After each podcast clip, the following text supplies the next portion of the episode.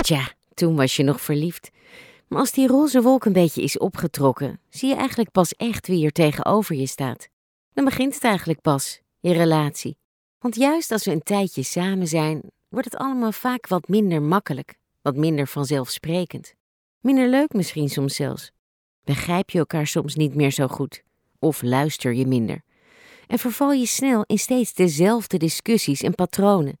De dingen die je in het begin zo leuk vond aan elkaar, zijn nu juist de dingen die je irriteren. Je vraagt je wel eens af, wat is er gebeurd? En je denkt dan soms, help, ik heb een relatie. En dat is nou precies de reden dat wij deze podcast gaan maken. Ik ben Wietske Jansen en samen met relatiedeskundige Yvonne van Veldhoven duiken we eens dieper de relatie in. Hoe zit dat eigenlijk? Wat is nou liefde? Wat is verbinding? En als je verbinding hebt ervaren met je partner, hoe blijf je in verbinding met elkaar? In deze podcast gaan we stap voor stap langs verschillende pijlers waar een gezonde relatie op gebaseerd is.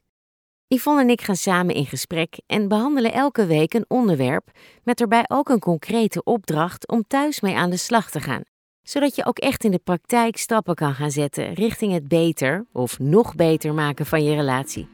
Nou, wij hebben er super veel zin in en we hopen dat je gaat luisteren en vooral heel veel baat gaat hebben bij deze podcast, want daar doen we het voor. Dus ga luisteren, gun het jezelf en je partner en doe mee. Tot gauw!